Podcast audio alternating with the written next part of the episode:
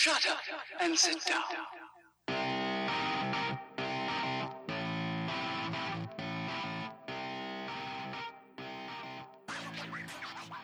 Hello, strangers, and welcome to Strangers in a Cinema. I'm one of your co hosts, Paul Anderson, here with co host Grace Williams. And this week we've got a guest, everybody. We've got a guest. Uh, we've got Geoff Harmer with us, uh, film director Geoff Harmer. Geoff, how are you? Hello. Welcome. Yeah, very good, thanks, Paul. Is this your first time on Strangers in a Cinema? I think it is, isn't it? Uh, no, no, it's my second. Have you been on? When were you on before? This is. I have. Oh, I don't remember. I know we were talking about something. We were. We were. Uh, it might have been to do with Addict all those years ago. It may well have been, yeah. Oh no, I think we interviewed you, but I don't think you were on. I think with Addict was before we were doing the show, unless you have been on the show before. It might be. Anyway, anyway, you are familiar with Strangers in the Cinema, which is all good. So, yeah. So just to give you a rundown um, of what we're going to do today, we're going to have a brief chat about the BAFTA awards because I don't know if anyone noticed in the news that they were announced last night, the BAFTA award They winners. Happened. So we're recording on a Monday. It will probably this episode will probably go out Thursday, but we're recording on the Monday after the BAFTAs, so it's all quite fresh to us. Uh, so we're going to have a bit of a chat about the BAFTAs. We're going to go through the usual sections of what we've been watching, where myself, Geoff, and Grace will run through uh, some of the films that we've seen and what we thought.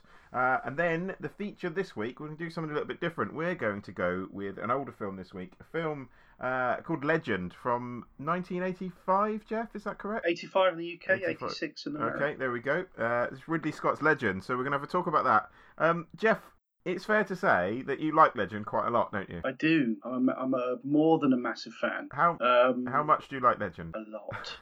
um, so much so that I actually started up a Facebook sort of fan page. Um, oh, a few years ago now, and it's got about it's got over ten thousand followers. That's impressive. Uh, it's just nice to know that Legend's got more than ten thousand fans. you know? Uh, um, yeah, I, I'm I'm just a, just a massive geek when it comes to Legend. I mean, I mean, I mean, come on, Tim Curry, um, and and everyone loves Tom Cruise, don't they? Surely. to be Uh, fair, yeah. it's just yeah, there's just nothing wrong with it in my opinion. No, well, we'll Um, get- and it's got it's got so many different. Yeah, we'll talk about it We'll later. talk a bit. so we'll talk a bit about it later. But yeah, how how this came about, listeners, is I put on Facebook that I was watching Legend for the first time because it was like, what do you mean you've never seen? And then uh, Geoff noticed I'd not seen Legend before, and then I think, uh, but then yeah, then a Facebook conversation happened. We was like, right, come on the show, we can talk about Legend. So Yeah. yeah, that's that's how this has come about. It's one of your favourites, isn't it, Grace, from childhood?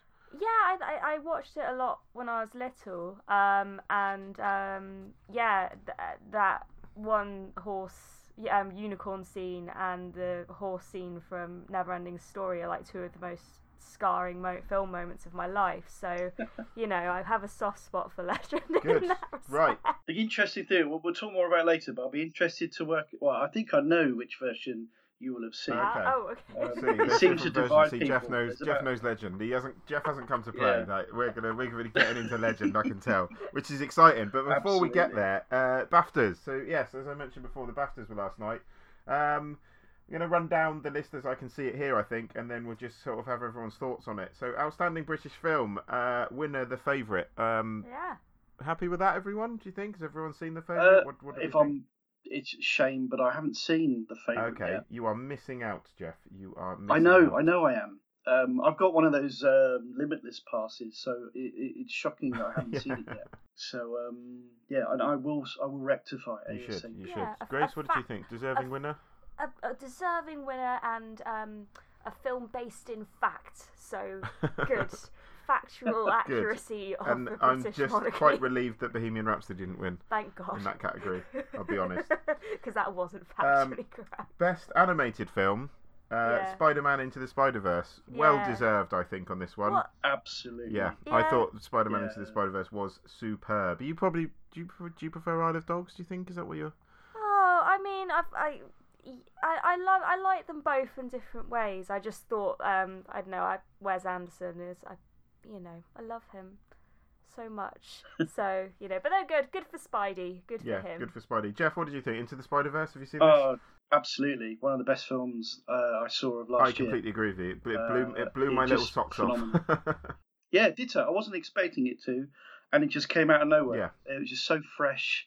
You haven't seen anything like it. It was almost like like Tron. You know, where Tron back in 1982, uh, no one had seen anything like it. It was kind of ahead of its time. Mm. So it didn't do so well because of that. Mm. But I think Spider-Man into Spider-Verse is almost a flip side. Again, we haven't seen anything quite like this. It's it's it is ahead of its time, but people love it, and I'm really pleased. Yeah, I think for my money, I remember I remember talking about this in the show before. For my money, it was even it, it topped Infinity War for me as my favourite superhero film of last year. I, I genuinely Mm. blew me away. Grace is getting angry in the corner there. Uh, but uh, I mean, don't get me wrong, Grace. I didn't dislike Infinity War, but yeah, Spider-Man No. into the Spider-Verse trounced it for me. Uh, Grace Yeah, quite I- I agree. quite likes Infinity War, probably almost as much as Geoff likes Legend. I think. So uh, really? yeah. Wow. Have you started a fan page? Yeah, yeah. no. I think it it's really I think needs it's got one. enough. Um, so, uh, what else have we got? We've got. Well, I'm not going to go down all of them in all of fairness because that's going to take us forever. yeah. Um, what else have we got? Major winners. Best supporting actress. We had Rachel Weisz from The Favourite. Um, I think well Why not? deserved. I, d- I still think it probably should have been a joint award for Rachel Weisz and Emma Stone in The Favourite because yeah. I don't think one performance works without the other, but both of them are brilliant. So I think that's that's worth well worth a well worth it. Uh, best adapted screenplay. Grace. Yeah. Black Klansman. yeah. Happy? Well done, Spike. Good for you. You seen Black I'm Klansman? pleased Geoff? Spike's won something. I have. I really liked it.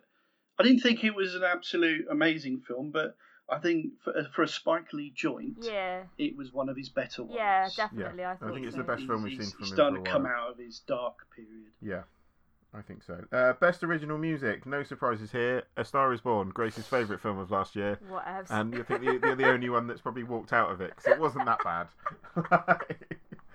I haven't seen okay, it, but that's it's fine. on It's, purpose. it's fine. The music's the music's very catchy. I can see why it won uh, best music. uh, best original screenplay went to the favourite. Fair enough. Um, and he, yeah, we won't talk too much about the favourite. Best supporting actor. This was a bit of a shocker for you, Grace. I think. yeah. Uh, you thought it would go to Richard E. Grant for Can You I Ever Forgive did. Me? yeah. and it went to Mahershala Ali for Green Book, and I only saw Green Book for the first time last Mm, night, and mm. I think this is well deserved because yeah. both Mahershala Ali and Viggo Mortensen are on incredible form in Yeah. Green Book, so I think this is this is well deserved. I think Um, Mahershala Ali is going to be massive Yeah, I'm glad he did Um, win it. It's just I just assumed Richard E. Grant would win the BAFTA because because he's British at a British. he's British. British film. British and I love it. Yeah, but you know. Uh, so best cinematography. I would like to have seen this gone. I'd like to have seen more gone to Cold War, but I always talk about Cold War in this a lot. Best cinematography, surprise, surprise, and probably deservedly so. Roma. Geoff, have you seen Roma yet? I have amazing, Yeah. Beautiful It film, is beautiful. staggering. It's. I think it's just a staggering technical accomplishment. I haven't. I haven't seen a film Yeah. that looks that good. It's a shame. We were talking about this off air actually. It's a shame that Mm. it didn't go wider. I think in terms of cinematic release because I think Mm. if I'd managed yeah, to see this, I would, I would love yeah. to have seen it on the big. I think it would have had more of an impact on me had I seen it on the big screen for the first time and not sort of made cups of tea as it was on and that kind of thing. So, um, but yeah, it's yeah, incredible, incredible technical achievement. Um, outstanding debut by British writer director. Uh, winner, the winner is Beast. Has anyone seen Beast? No. I've seen bits of Beast. Okay, I haven't seen Beast Not- yet. This is, this is Michael it. Pearce. Well done, Michael Pearce. We haven't seen Beast yet, so I'm sorry I brought that up. Um, yeah, we'll move on. Um, best film not in the English language was Roma, uh, which is fair. Although I'd like to have seen this gone to Cold War because Roma won a lot of other things. Um, Yeah, I haven't seen Cold War. uh, I'm Cold guessing War. it's I, good. um, I I don't think I've seen a film that I considered better probably in the last five years. I just it absolutely blew me away. I, I genuinely loved it, and it's it does so much with 88 minutes. It's just so Yeah. good, so good. So def- Cool. definitely find I look War. forward to that one. Um, best director Alfonso Cuarón for Roma. Fair enough. I think everyone would agree with that. Crikey. Best actress Olivia Colman for The Favourite. Yeah. I can't really argue with that to be honest. Well, I think Lady she's- Gaga She didn't looks win great it. even in the trailer. Hmm? Yeah, yeah, yeah. Yeah, she is. She is Yeah. great in this. Melissa McCarthy would is, would have been a good shout. Have you, has anyone seen The Wife, by the way? No. No. So Glenn Close was Soz. another was another favourite for that. Uh, and then uh, Rami. Roma's won again. Yeah. Uh, best film overall for Roma. Oh, you missed out Best Actor. Did I miss out best actor? Yeah. I, did, I mean, it's didn't all right, but. I did miss out best actor. You did. Uh, best actor was Rami Malek for Bohemian Rhapsody. What do we think on this? What what did what did we think of? I mean, we've talked a bit about Bohemian Rhapsody on the show. Geoff, you you can offer a fresh perspective Sure. on this. I, I really liked Bohemian Rhapsody. Okay. I thought it was better than it was going to be. Right. Um, uh, and I thought Rami Malek did a fantastic job. Whether that is Best Actor material, I'm not sure. I think definitely a nomination. Hmm. But you know, having I haven't seen Stan and Ollie yet, or I haven't seen Green Book, so you know, from what I've seen of those guys' performances, they look pretty amazing in those films. So I'm not sure whether they're just doing it because it was a British film. I'm not sure. Uh, I liked him a lot. I just not 100% sure whether it was absolute best. best kind of, with know, you there because I, I haven't seen. I mean, Green Book's freshest in my mind. I have seen all of the, the nominations. In fairness, Steve Coogan is incredible in Stan and Ollie. Um, the film is a bit dry aside from that, in my opinion. Um, Green Viggo Morton in Green Book is just incredible, as is Christian Bale in Vice, and Bradley Cooper as A Star Is Born is good as well. So that's quite a hotly contested category. But Yeah. but Rami Malek's performance is good. So well done, I think, from everyone here at Strangers in a Cinema to all of the winners who definitely aren't, who definitely are listening to this show. Yeah, so well uh, yeah. Yeah, well so, done, so well done, guys. You're more than welcome to guest on the future podcast if you'd like. Uh, you know where we are. Alfonso Um, Cuarón's gonna need a, yeah. a larger uh, mantelpiece. It yeah, looks like. absolutely, absolutely. Maybe you should start the uh, Roma Facebook fan page, Geoff, and we can get Alfonso Cuarón on the show. Yeah, let's, let's let's give it a Yeah, go. why not? Why not? Right. Anyway, so that's it for the intro and BAFTAs chat. We'll be back after this brief interlude with what we've been watching.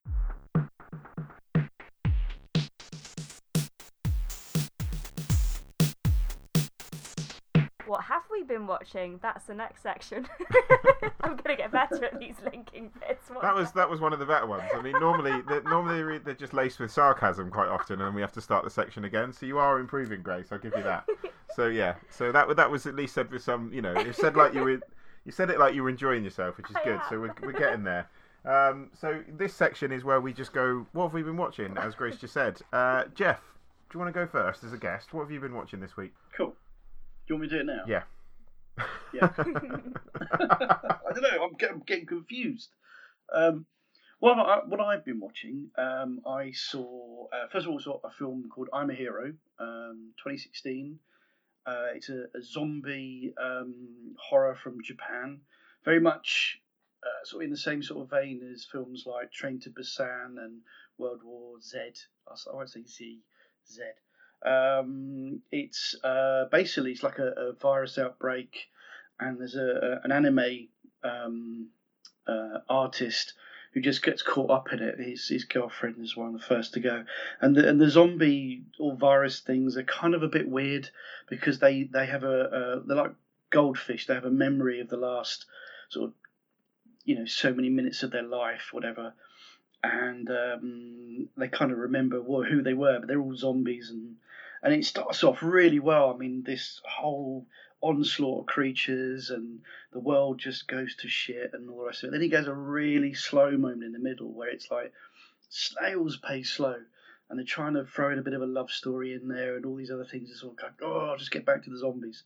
Um, and then towards the end, it sort of turns into like um, uh, Dawn of the Dead, where they sort of end up holding themselves up in a, a shopping mall, and it gets uh, it has sort of uh, sort of elements of Shaun of the Dead and all these other things, and it just gets more and more gorier and gorier, and loads of shooting and heads blowing up, and uh, and, and I really really enjoyed it. And uh, only the only reason I found it because it's not available in the UK. Um, I I was I was on Instagram and I, I think I've got I, I follow a hashtag like indie horror or something, and there was this one weird clip of like this thing crawling along the floor. It looked like a person. I wasn't sure what it was. And then I saw these comments saying, "Wow, this is a really cool film. I'm a hero." And so I tracked it down, and uh, and I'm really glad I did. I really really enjoyed it. Um, so yeah, I saw that. Uh, and the other film I saw this uh, this week was uh, Alita. I've seen Alita. This would be good. Angel. I'm I'm looking forward to talking about this film I know that you didn't I like wasn't. because I've got Letterboxd. I know. I didn't. I, there were, uh, you know, effects wise, they're amazing. Um, the, uh, the effects are amazing. Um, did I, did I say the effects are good? Uh, I'm trying to think of something else saying good about it. Um, the, the, the, the lady, I forgot her name, who plays the lead, Rosa uh, Salazar. Alita. That's Salazar. That's the one. I thought she was good, um, even though she was, you know, computer generated from the neck up. Um, I thought, you know, uh, it was a really interesting character what they created there, but I just I thought the story was awful. I thought it was half a film. It just felt like they they rushed everything. You know, there was what uh, without trying to give away any spoilers. There was one moment where uh, one character was like sort of bad, and then obviously without being on screen, decided to realise that the error of his ways, and tried to stop the people he was being bad with and make them become good and and there was just no reason for it. It just suddenly popped out of the blue and he was going to do a complete changing his uh, uh, uh, character and it just so many beats that were just wrong. And I just sat there and I've, I haven't laughed out loud at a film being so bad before until I saw that. There were certain moments, so I just was like shocked at how unnecessary or rushed. And I, I, you know, I'm, I'm normally one of these people that I admire all from the inside, but I actually was quite verbal watching this film. normally like that. Um, but you know, there's lots to like, but there's there's also a lot to dislike. So it never, it didn't really sit with me. Okay. 3D presentation in the theatre and cinema I saw it in was dreadful. Right. I think I'd like to see it on IMAX 3D before I made a. Yeah, I think that would look opinion quite impressive. I saw it in 2D in fairness. I, I kind of I see where you're coming from. I, I really do because it, it's clumsy for sure, uh, and some of the plotting is all over the shop. And yeah, I know exactly where you're coming from about that character in particular. But for me, I think there was enough there was enough going on to carry it as as just a pure piece of sort of popcorn spectacle, really. Like the the se- the special effects. I thought a couple of scenes looked a little bit unfinished, and then a couple of se- a couple of times the like especially the human faces on the cyborg bodies. I think there's Yeah. one set piece with um, Eiza González character. I think she looked really unfinished. But then you've got Ed Skrein's character who looked awesome throughout. So I think at, at times the special effects looked unfinished. At ti when they hit, they were incredible. For me, the strength of the set pieces carried this carried this film. I just thought it was like like twelve year old Paul would have given this eleven out of ten. There's there's, there's, there's absolutely no doubt. Yeah, I can And see uh, that. I yeah, and like, that. and I'm always, I'm always a sucker for sci-fi. Like, I've sat through some right old shit just because it's science fiction. Um, Yeah. and I think, yeah, I- I'm the yeah, same. yeah, and you're just like, why am I watching this? Oh, there's spaceships. Like, that's why I'm watching it. um, but no, I think, yeah. But there was these. Go on, sorry. Did you like the the cameos? You know, there was a few cameos in there. One that absolutely, you know, uh, uh, it's okay to. I won't reveal the cameo towards the latter half of the film. I but, thought that was James Cameron, uh, to be honest, until he took his glasses off at the end. but uh, there was the like Jeff Fahey was in there. yes. He was hilarious. Yeah, he was great, One yeah. line in the entire film, and it just made me crack up. Yeah. Um, and I don't know if that was intentional or not. You know, No. Because there were so many other moments that I laughed where I shouldn't have done. Um, that I wasn't sure. No, I, I do see. Yeah, def- definitely clumsy in places, and I think it could have, you know, it could have been incredible. I think there was there was space for it to be incredible. Or I just think that for me, there was there, the visual the visuals carried it, the the world building carried it. I'd be up for a sequel, and I, a sort of yeah, if you go into it with your brain switched firmly down to zero, you'll probably have a good time. It might be though. This is the other thing as well. I don't know if you find this, guys. When you go into a film with such a low expectation, Hmm. and then it's not dread, then you kind of half enjoy it, Yeah. and then the next time you watch it, you go, "Oh no, that wasn't very good." Yeah. Because I've got a confession to make here. Mm, I came out of the cinema watching Terminator Genisys, and I was Mm. just like, oh, "I quite enjoyed that," yeah. and I can't bring myself, I can't bring myself to watch it again. And Right. this is the first time I've ever admitted that because I've got a feeling because my expectation was like below zero for Terminator Mm. Genisys, and I'm pretty sure it is a bad film, but I came out of it, I was like, I had quite a good time. And like Yeah. Ghost in the Shell was another one because I oh, and also the IMAX effect is another thing. So I watched. Ghost in the Shell in IMAX, the the um, Scarlett Johansson version, and uh, I came Yeah. out, I was like, that was wicked. Yeah. I've and watched then that twice. on second though. viewing, not Oh. quite as good, but I don't know. Do you get do you get this with sort of? Do you think low expectations are a bad thing at times, or?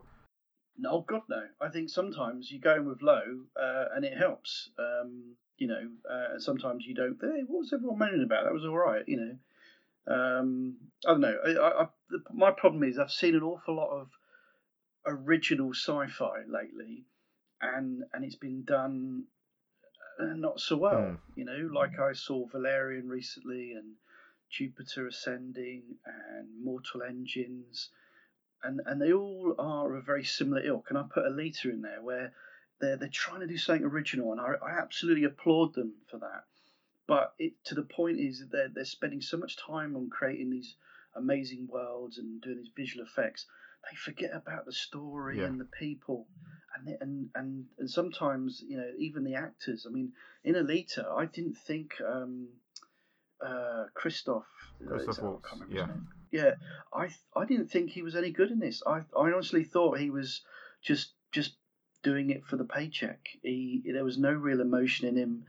Uh, I didn't like his character anyway. I didn't like who he becomes in it, um, and I just uh, I just thought he was too old.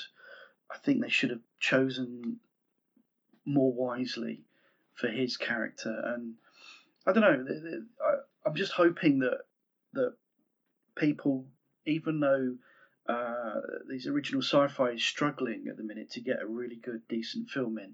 I just hope that people continue to strive to get a good, decent bit of sci-fi on the screen because it just keeps failing and failing and failing at the minute. You know what? Alien Covenant was another one which I was. Mm, there's a lot. All this stuff is just you know, up, up, and the Last Jedi as well. Divided. I hated it. Um, I'm with you on that one. Grace, Last Yeah. Jedi. then- but, you know, yeah. but I mean, uh, Solo, I really enjoyed. I like it, then Solo. I like again, Solo. Yeah. I went in with low expectations because I thought the trailer was awful, uh, and I was I was I was gobsmacked how good it was. I'm Yeah. totally with you on But, Solo. um, I'm yeah, I'd really Yeah. really liked it. Yeah, so that's what I mean. I'm just hoping that uh, uh, that the original sci-fi doesn't die. No, that's I fair. can I'm, I can see it on the cards. I'm just you know. I'm worried because I love all that crap. You Yeah. Know, uh, the Fifth Element and stuff like that. That was, you know, that sort of, you know, that fed my imagination for years. Uh, Grace, Yeah. no, enough of the death of sci-fi. What have you been watching? You just reminded me, Geoff. I watched a zombie film as well called The Cured. That literally just popped Ooh, into my head. The El- Cured, Ellen okay. Page film. It's the Irish zombie drama. Looking at You me heard like I should have heard of it. Yeah, I haven't. why haven't you? Well, I haven't heard have of you it. not? No. Weird. Was it good?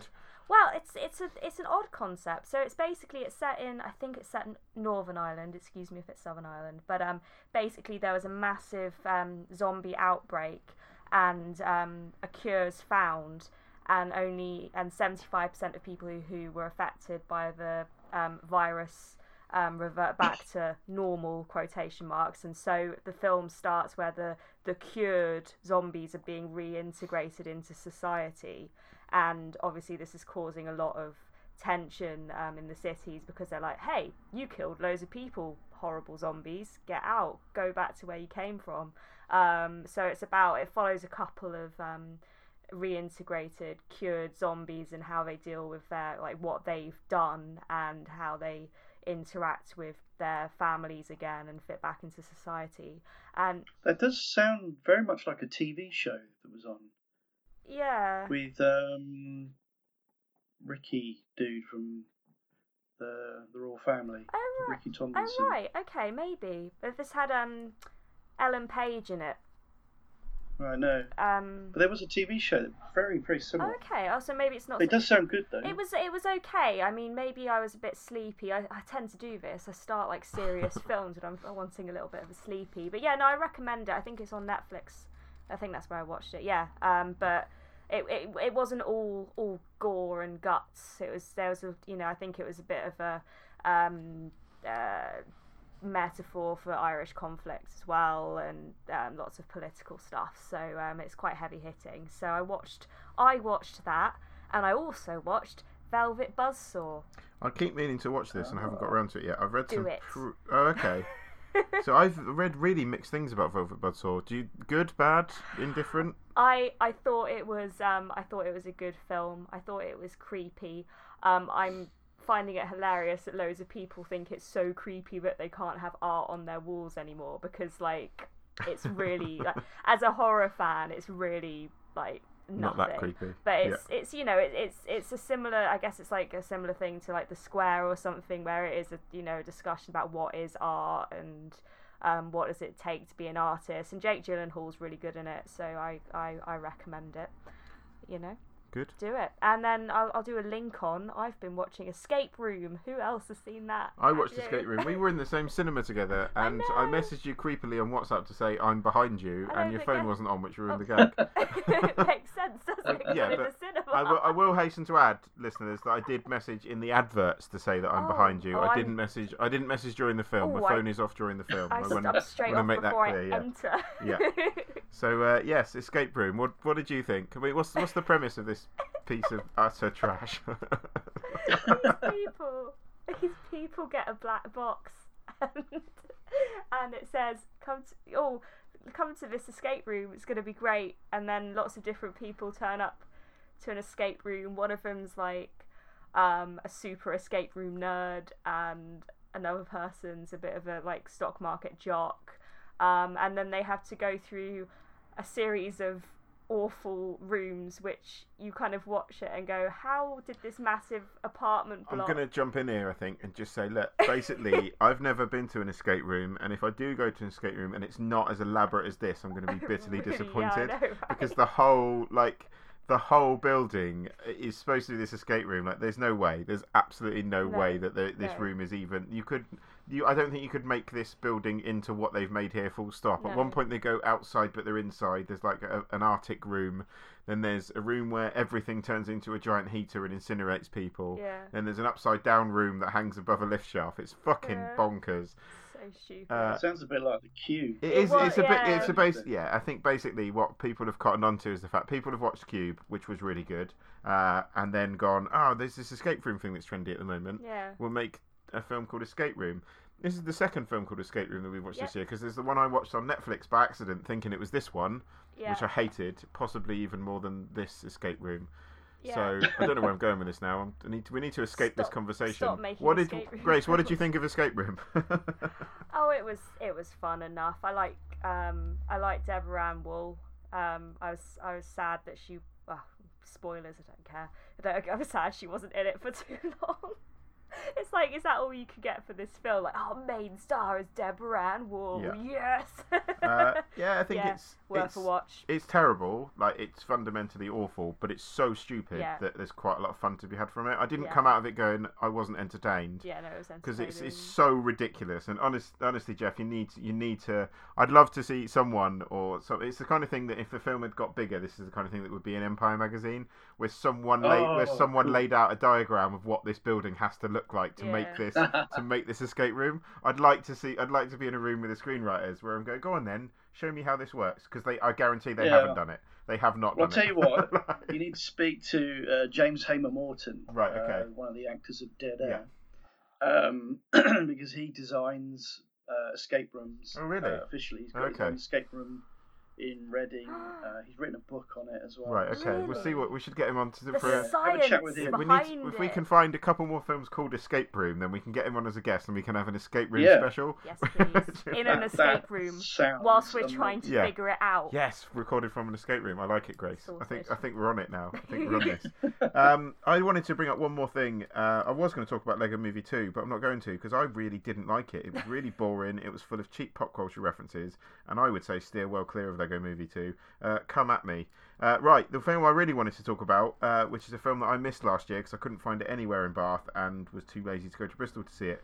Uh, this is Blindspotting uh, from 2018, from last year, uh, starring David Diggs and Rafael Casal, who is a, both rappers, I think. David Diggs, I believe, was uh, on the original cast of Hamilton. And he's in um, Um, Velvet Buzzsaw. And he's in he's in Velvet Buzzsaw, yes. This is directed by Carlos Lopez Estrada, and I think written by David Diggs and uh, his co-star as well, uh, Rafael Casal.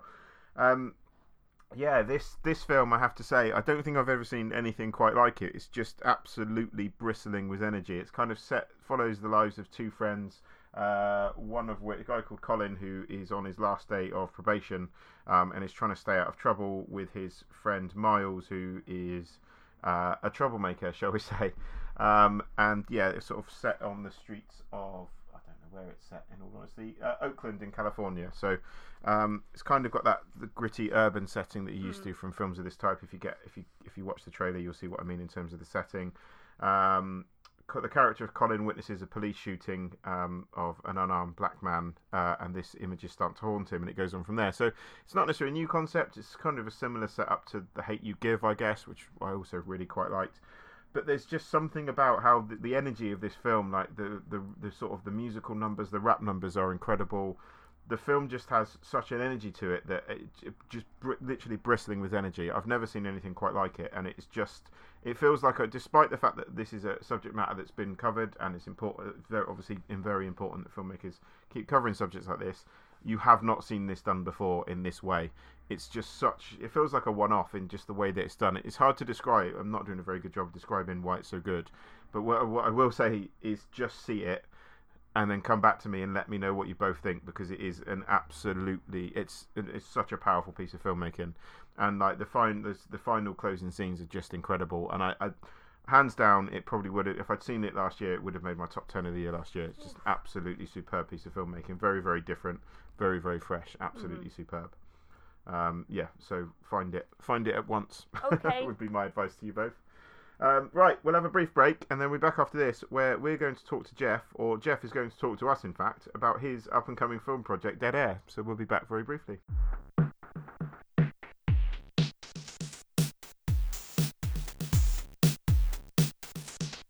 And we're back. No dead air here. We've Oh. got voices. It's loads of Dead Air jokes, I see. Um, Geoff, Geoff, Geoff, Yes. Geoff, Geoff. I don't know why I've said your name so many times. I do apologise, Geoff. um, fine. Dead Air. Why are we making jokes about Dead Air, Geoff? What is what is Dead Air, and what part have Dead you played Air. in it? Well, what part haven't I? No. Um, uh, Dead Air is a um, is a proof of concept film that I'm uh, making or uh, involved in making. Uh, I'm the producer and director uh, and editor. Um, it's a, uh, God, I haven't had to say this sort of spiel for a while. We've we've been working on it for so long.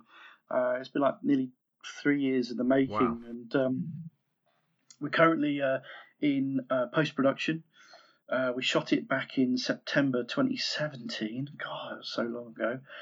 Um, and for one thing or another, we're still in post. But the you know there's light at the end of the tunnel. But the film's about uh, a bunch of sort of punk rockers, uh, band, an all-female punk band called Monster Kitten, um, and they're travelling on a plane to the last or penultimate gig of their comeback tour. Uh, on this plane, there are a bunch of sneaky, evil pilots who have uh, got a sort of cargo that's a bit nasty uh, uh, in the hold. Um, uh, they've got these like, little critters that sort of look like gremlin type things. Um, basically, uh, someone gets scratched, and then all hell starts to break loose. Starts turning into like little zombie things, and it's just it's a, it's a comedy horror. Um, it's sort of um, kind of a cross between sort of Gremlins and Josie and the Pussycats, that type of thing. okay, I like that. I like that description. That's a good. Sounds Yeah. amazing.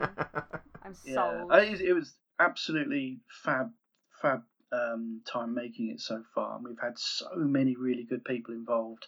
I mean, everyone's been fabulous, but um, It sounds quite. A, is, is it quite an effects heavy production? Is it, was it? Is it? If I remember rightly, is there is there some practical effects involved in this? If correct. yeah, there's a lot. We we had a, a load of puppets uh, designed and built and puppeteered on on set. We had um, some of the crew, some actual genuine Muppeteers uh, involved um, who were doing. Uh, so we had a, go, a very very good guy called Andrew James Spooner who was our puppet coordinator. He worked on things like um, uh, he did- Muppets Most Wanted. He did um, Muppet Treasure Island.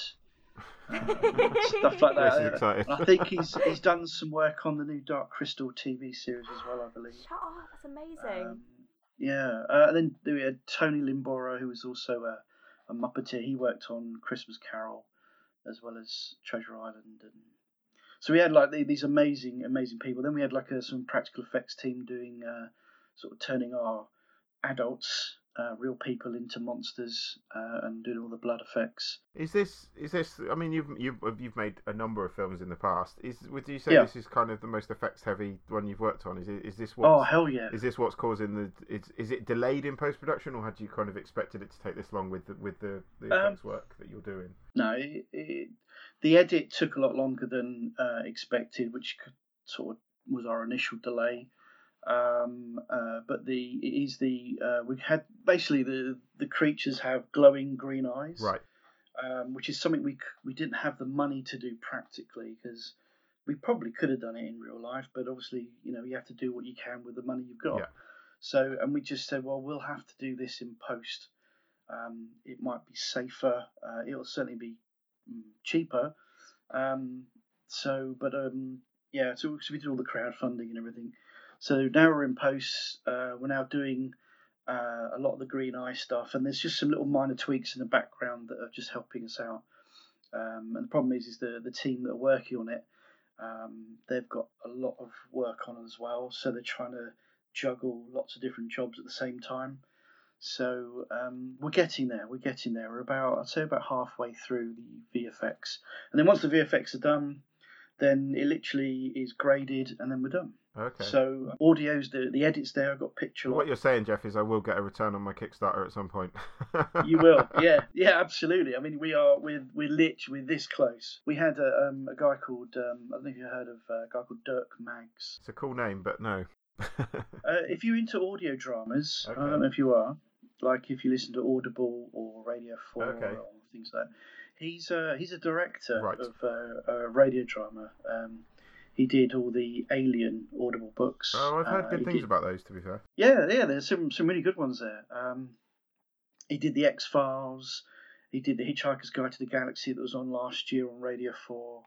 You know, he's done plenty of uh, of audio dramas. And uh, when me and uh, Andrew Spooner were doing a talk on puppeteers or puppeteering in TV and film, he came and uh, and introduced himself to us because he really liked the idea of. Uh, Dead Air just said, "You sort of, you know, I've come to see you to make sure you're not a bunch of idiots." Was he at the X66 talk? That I, is this the X66 talk that Yeah, I was at? that's right. I didn't realise yeah. he was in the room. Okay. Yeah, Sorry. he, he came in and uh, he approached us afterwards, and we had a nice chat. And he said, "Right, I'll, I'll do your uh, audio dra- uh, your um, audio mix for you." So um, Oh wow. he finished that um, back in November, I think, last year, maybe October, I can't remember. Um, and he did an absolutely mind blowing uh, job on that. I mean, it really just sounds phenomenal. Um, so yeah, you know, we got the the amazing score by Dan Hall. We got um, Dirk, who's now put it all together. Um, so the sound is incredible. Um, so it literally is just waiting on the VFX and then grade and then done. You know, we've had lots of uh, festivals already email us, uh, desperate to for us to show the film with them, which is amazing. Um, and so we're really excited that you know people really are interested in seeing seeing our film. Is that is that a first for you? Would you say? Because is, is it normally the other way around? Would you normally have to chase Yeah, festivals it to show things? I mean, Grace, you're a filmmaker as well, so you probably know that. You probably Yeah, have an it's understanding of how this works. Normally the other way around, is it? Or yeah, I, I mean, yeah, normally I'm just like, here's my money, please have me. Uh, Yeah. Well, the, the same here. I mean, I've been um, been submitting to film festivals for oh, a long time, and um, this is the first time that I've I, actually no the uh, selfie. I had one or two festivals say, "Please submit," and here's the waiver. Um, but there was only like one or two. But this time we've got like five or six already wanting us to to screen at their festival, and we haven't even filmed yet. haven't finished it yet. yeah, so that's great. um, That's this is definitely um, it's a, it's a it's a it's a really nice position to be in. It's very exciting. Um, we're just sort of hoping that um, the VFX uh, are you know are are almost there, and then we can get out there. And then the the whole point behind it is that we have a feature length version of the script already, almost, um, which my colleague Peter Hearn, who wrote the short Dead Air, is now writing the feature. He's almost finished. I think we're on draft four or five. Okay, so close then. Yeah. So uh, the idea is that you know, hopefully people will see the short. They'll you know get invested in the story, the ideas that we in the world that we create, and think, you know what, you know, I want to you know help these guys turn that into a feature. So um, that's the whole the plan. Um, so yeah, we're we're sort of halfway halfway there. I'd say you know almost finished the film, and then we can hit the festival circuit hard as you know as hard as we can, and then see where it ends. Cool. Well, very exciting. Well, we'll, it's really we'll exciting. Certainly, we'll certainly review it on the show once it's uh, once we can see No, it. I ho- I hope you do. for sure. Um, where can people find out more about this, Geoff? Uh, we're on um, Twitter and Instagram and Facebook, and we've got a website, deadairmovie.com. Um, Well, what we'll do is ju- I've got I'll find the links and we'll we'll put them up, listeners, uh, in the show bio at the end, uh, so people can see Cool. where they where they want to follow it. Um, so yeah, very exciting. Thanks for talking about that, Geoff, because it's always it's always no, always thank it's, you for it's nice to hear. listening. It's nice to hear about people's projects and that kind of thing coming up, and it's Mm. also nice, you know, and hopefully it gives a bit more exposure to it as well for you. So that's uh, Thank that's you. all good. Vibes. Um, right, we'll be back after this with a chat about Ridley Scott's Legend. Yes.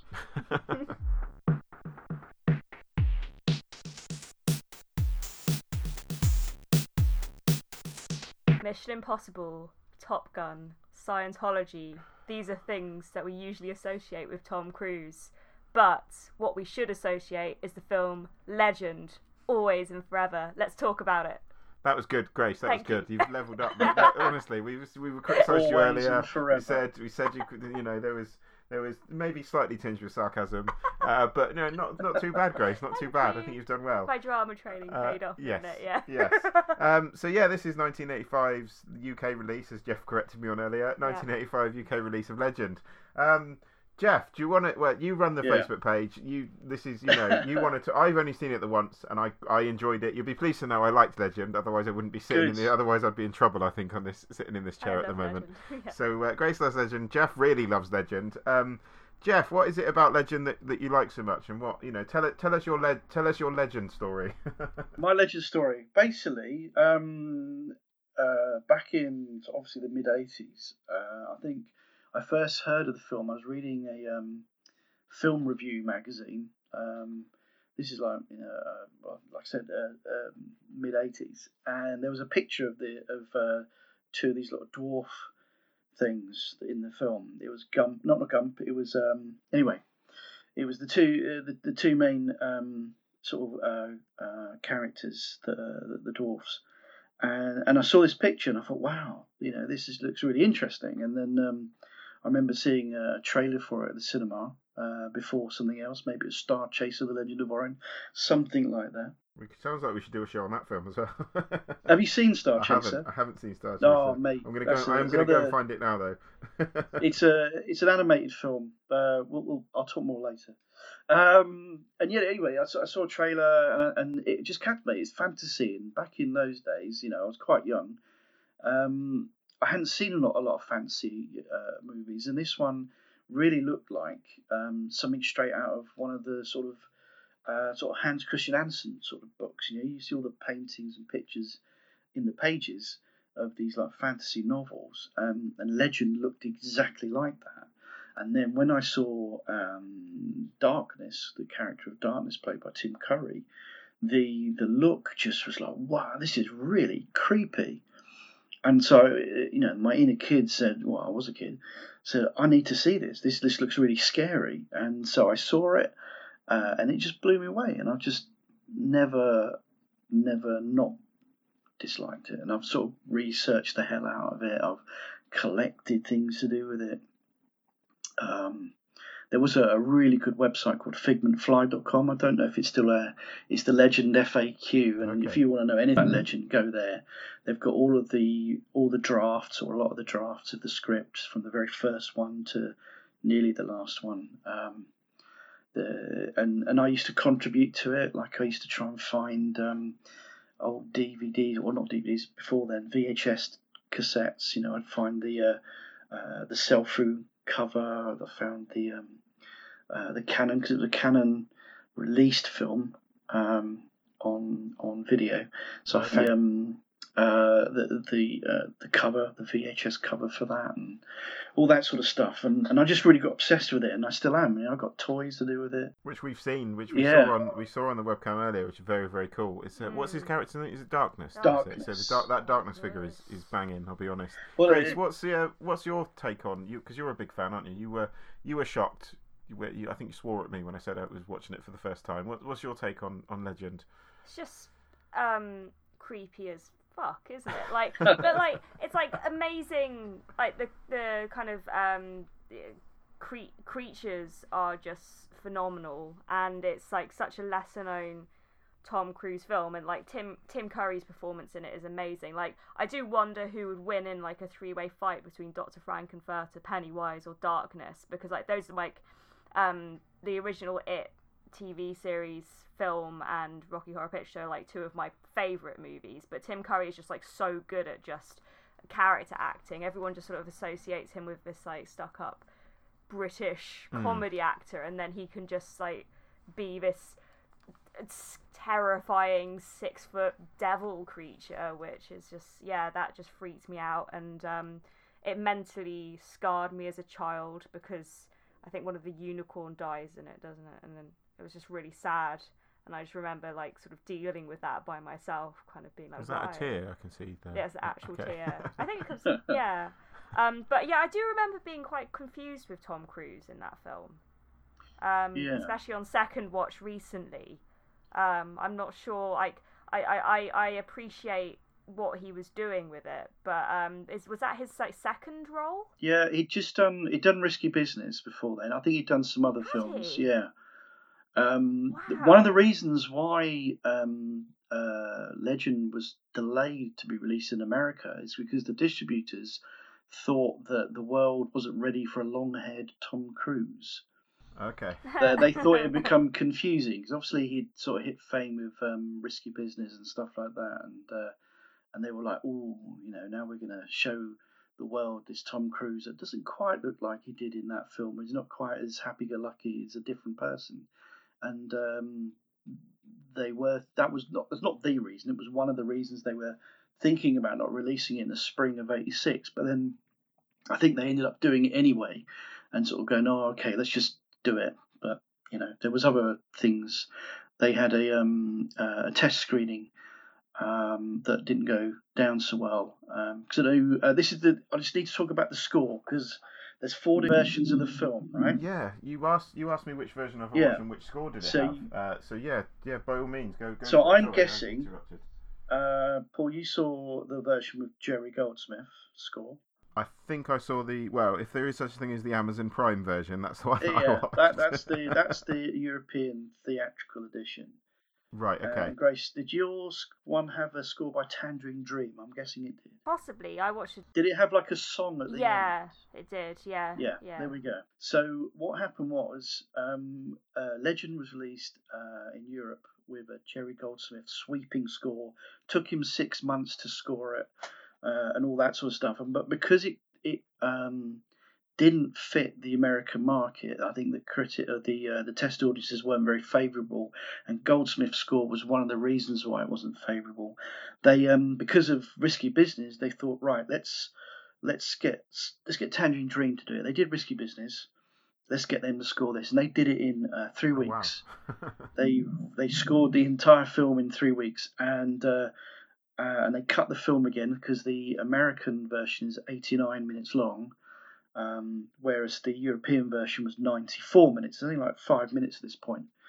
So um, so the Americans had this really weird version of the film that's uh, with a beautiful Tangerine Dream score. Now, because I run this this this uh, Legend fan page, um, when I sort of look through the comments, the vast majority of people grew up with Legend on the telly. Now, the TV version had the Tangerine Dream Okay. score predominantly. There was a couple of moments of uh, uh, where it mixed in some of the Goldsmith score for some of the scenes that it put back in that weren't in the American version because the American the um, TV version's uh, 94 minutes long as well. So, but it predominantly took the um, the route of the Tangerine Dream version. So most people grew up with the Tangerine Dream score, where I was the other way around. I grew up with the European theatrical release, and then I remember one day watching Legend on telly, and it was like had the Tangerine Dream score, and that blew me away. I was like, wow, What's this? since when? You know? Uh, and then I listened to it. And I, I love the music by Tangerine Dream, but um, but because I grew up with the Jerry Goldsmith score, that to me is the the correct score. You know, and to be honest, it, it's the one that Ridley Scott chose. It's the one that they re- released originally. So a lot of people uh, who then go and watch the the Ultimate Edition, which is the sort of director's cut, 113 minutes long version, which has the the full Jerry Goldsmith score in it a lot of people going are feeling disappointed. They're like, "Oh no, no, I don't want the Tangerine Dream score." Which is the best version in your in your opinion, Geoff? Which which which is the which is the best? Out of all the Yeah. editions, uh, I, I love the director's cut Ultimate Edition Okay, is that? purely is because much added in? it's I suppose there's quite a few minutes. in- it's 23 minutes, something Right, like that. okay. But the thing is, it's not like they're not like massive individual scenes. They're it's it's expanding on scenes. There's not an awful lot of brand Hmm. new stuff, as in like a whole new scene where this happens or that happens. It's like my one of my favourite characters is Meg Mucklebones. Now the scene where Jack meets her for the first time or the only time, that scene in the director's cut is almost twice as Okay. long because you watch it in the um the, the theatrical edition and it's you know blink and it's over, but that that that scene is huge, not huge, but it's a lot longer than in the director's cut, and there's loads of other little bits here and there that just, you know, I just want to be there for longer. Because one of my favourite things about the film is the whole film, apart from a couple of small bits, is shot entirely on a stage. I didn't wasn't aware of that. I was aware like from from from first time as a first time viewer, like I was blown away by the fact it just looked beautiful. Like almost almost every scene I think could be could be a painting. It's a beautifully realised Mm. world. I had no idea though that it was shot on a stage. Uh, I suppose that makes it easy, possibly makes it easier for them to frame the shots in the way they have done. Um, Well, but yeah, I- yeah, I yeah. think yeah, it's just uh, Ridley Scott has, has an eye for whatever you think of his of any of his work, even his later work. He he makes beautiful films. There's no doubt about that. He does. Yeah, but no, I had no idea it was all shot on. Well, most of it was shot on stage. That's intriguing. Well, they, they they shot the, the whole film was on a set, um, but then ten days before they were due to finish, um, this is at Pinewood. Um, a fire broke out. Um, I think uh, there was a collection of heat. It was during lunch, as always, uh, and literally the whole set burnt to the ground. Um, and they still had ten days left to shoot. So what they had to do is they moved into uh, um, another um, sort of studio, still on Pinewood. They had to hastily rebuild things, but on a smaller scale. And then they also, so they had to shoot that. I think they lost three days because Ridley Scott and his team they sort of rescheduled everything, uh, and they did a cracking job. Um, so they only got put back three days, which is amazing considering. Um, and then I think they, they did some underwater scenes in uh, some like California, America somewhere. Um, but and some a couple of additional external shots. I think the first time Lily meets the unicorn was shot in uh, the gardens of an old house, like a big manor somewhere in, in the UK. But that you know, ninety percent, 90 95 percent of the film was shot uh, on a stage, which I just think is just phenomenal. When you look at it, you think, wow. Yeah, no, it does. Yeah, if- Mm. if you haven't seen it, like the, the first thing that struck me was was the visuals. I think the other things that struck me about it is the fact that I, I'm quite, I was quite uh, pleasantly surprised by the fact that Legend isn't afraid to go dark and Mm. really quite dark in places. And I, Yeah. I've been, I was reading, doing a bit of reading around it, not as much as Geoff, without a doubt. uh, I was doing a bit of reading about it um, in advance of doing the show, and I, some people have said, "Oh, it doesn't sit well. Like, who the hell is this for? It's too dark for family. It's too dark for children." I'm like, "Well, fantasy doesn't necessarily need to be for children. Like, Yeah. it, it doesn't, you know, it, it doesn't have to be." And I think, yeah, and I think that's what struck me on it. And like the actual the darkness, the character of the darkness himself is, is fucking terrifying. Yeah. Like, I remember as a kid, so I'm a bit. I think, sorry, Geoff, but we're a bit younger. Uh, so I, I remember, I remember just like seeing that, thinking, "What the fuck is that film about?" Like it just, the just the character itself terrified me. I was like, "Can I watch Legend?" My dad was like, "No, absolutely not!" Like with an iron fist, like you cannot watch Legend. Like, and just the whole thing just looked terrifying. And like when he first turns around, you're just like, "What is that?" like, Well, that's all Rob You know- Bottin, you know, mm. who did, you know, did RoboCop. He did the thing. I mean, this is. Ah, okay. you know what I mean? Right, I didn't know that. Mm. That make that make that fits. Yeah, Yeah. that fits. And you know, I think children, um, certainly like, uh, uh, certainly up until late nineties, I think children or kids or whatever were were less kind of scarred by this sort of thing. I think they there was a sort of thing where like you it's a rites of passage to watch this sort of film because it's good to get scared and it's good to remember these creatures, you know. Whereas I think nowadays a lot of um, uh, family based films are kind of a bit that don't really go that far anymore. Like I remember watching films like that, like Never Ending Story, for example. I watched that really recently, and it's that's like dark really dark. places, I yeah. showed showed it for a children's cinema thing. Whoops. Um, but you you know, but yeah, like when I was little, I remember being scared by it. But, Well, you mentioned um, you mentioned Dark Crystal, Geoff, earlier. Yeah, That's yeah. another Yeah. one. Like, there's some really like the creatures in that are Yeah, the really creepiest. scary. they're really, really creepy. And like Monster Squad, even even Monster Squad Yeah. skews quite dark. Mm. Goonie skewed fairly dark. So yeah, I think that's a that's a good point, Grace, that The you, thing- you raised there. Is that the thing with Legend was it was supposed to be darker. Um, Oh, wow, The guy who wrote okay. it, William Hjortsberg. I mean, he wrote um, Angel Heart, you know, or the book Falling Angel that Yeah. Angel Heart's based on. Um, originally, uh, Darkness and Lily were to get it on, basically. oh wow, okay. Uh, he was going to seduce her and seduce her until she ended up giving in. Um, um, but when they approached Fox for the money, Fox, the first thing they said was, the bad guy does not get off with the good guy. Mm. Um, Well, and they basically that's- they quashed yeah, it. So now now when you watch the film, it's he's still trying to do the same, but she never gives in. Um, so that that was um, something that Fox kind of made William Hjortsberg change. But there were some amazing ideas in some of his earlier scripts where, when the unicorns walked around, um, they were going to have little petals coming out of the ground behind the hooves of the feet of the unicorn. I mean, nowadays, that you know, just somebody just has to click their fingers and that's an effect that they can do. But in those days, because it was hundred percent practical, they just you know it was just something they thought, oh Christ, that sounds expensive. I don't know how we're going to do that, and so they, they obviously you know dropped it. But you know now they, they could have done that you know in a blink of an eye. It's amazing.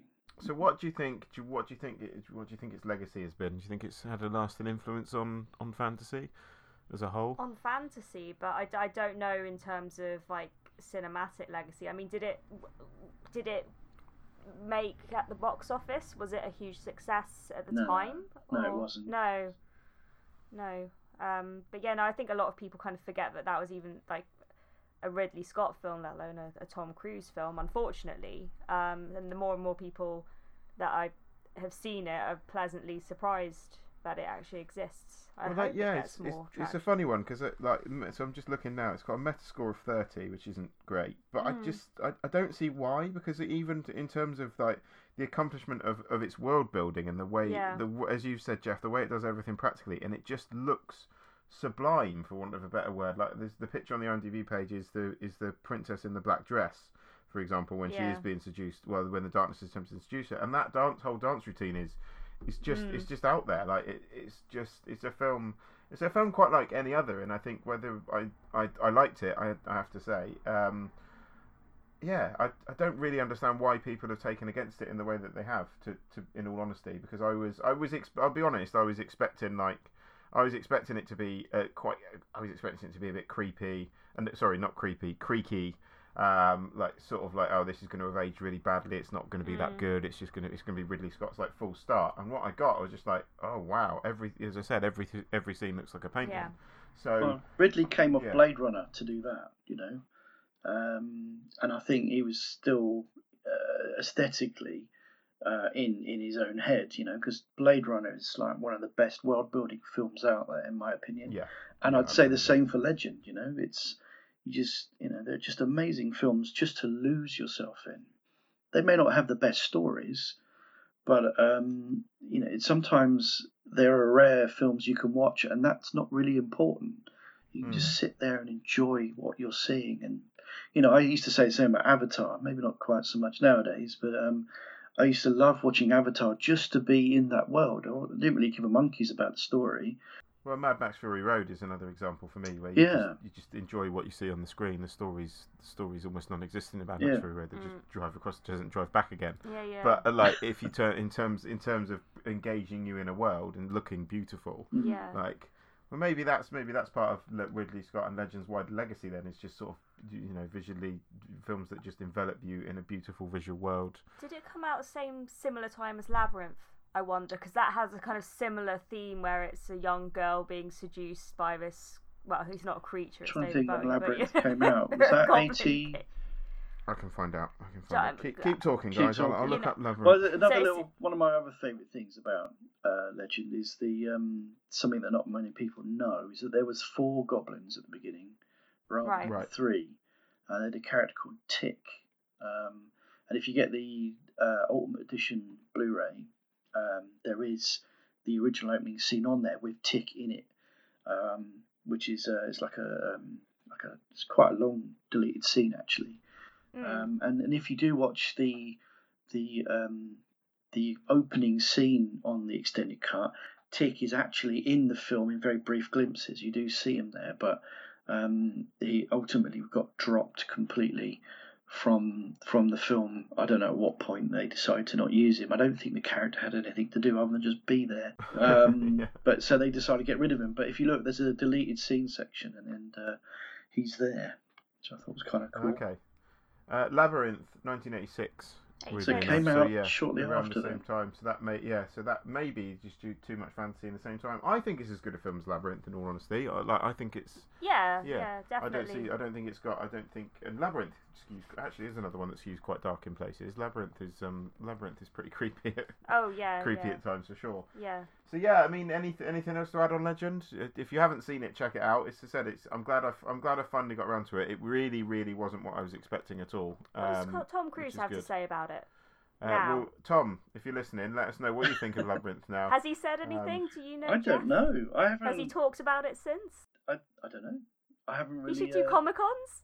yeah, I think we should get him in. Let, let's let's yeah. get on that, Paul. I want to talk to him. I'm on it. Yeah, Have I'm a on word. it. First, Geoff. First, Geoff Harmer. Next, Tom Cruise. I'd, I'd- I'd love to speak to Tim Curry mostly. I think because um, yeah. I mean he's all yeah. about the lips, isn't he? I mean you look at um, Mm. Rocky Horror and, and Legend. It's it's all about the way he moves his lips and how he pronounces his words and everything. And I'd love to just chat to him about you know his lip Yeah. movements.